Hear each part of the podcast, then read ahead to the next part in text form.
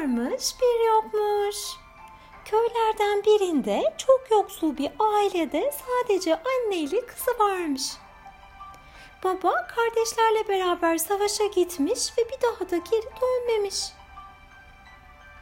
Anne ve kız çok az yemek yerlermiş ama artık bir zaman gelmiş ki evde ağızlarını atacak tek bir lokma bile kalmamış. Yoksul kız ne yapsın? Ormana gitmiş. Biraz mantar ya da yabani yemiş bulurum, açlığımızı hafifletirim diye düşünüyormuş. Şanssızlık bu ya. O gün ormanda tek bir mantar bile bulamamış. Üzgün bir şekilde evine dönerken yaşlı bir nine çıkmış yoluna. Senin derdini ben biliyorum kızım. Annen de sen de açsınız.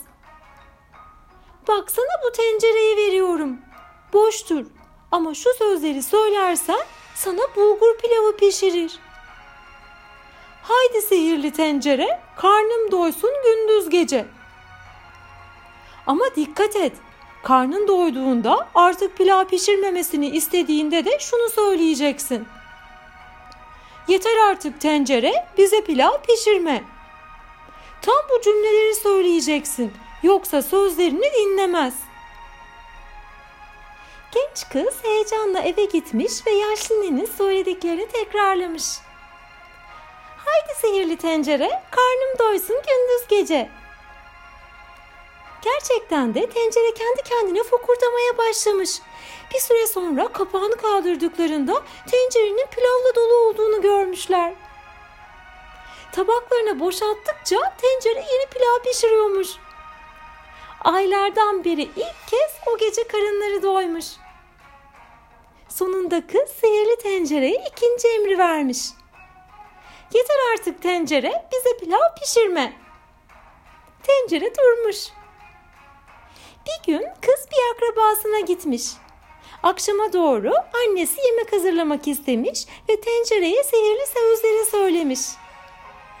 Haydi sihirli tencere, karnım doysun gündüz gece. Bir süre sonra ise artık yeteri kadar pilav piştiğini düşünmüş ve tencereyi durdurmak istemiş. Ama durdurmak için ne söyleyeceğini bir türlü aklına getirememiş. Her şeyi denemiş ama olmuyormuş. Tencere durmuyormuş. O da ve evin tüm boşlukları pilavla dolunca kadın çareyi tencereyi bahçeye çıkarmakta bulmuş. Ama pilav bahçeyi, komşu bahçeyi derken yavaş yavaş bütün köyü doldurmuş. Sonunda neyse ki kız eve gelmiş. Fokur fokur pilav pişiren tencereyi ancak öyle durdurabilmiş. Ama o saate kadar köyde o kadar çok bulgur pilavı pişmiş ki köylüler 3 yıl boyunca hep bu pilavı yemişler.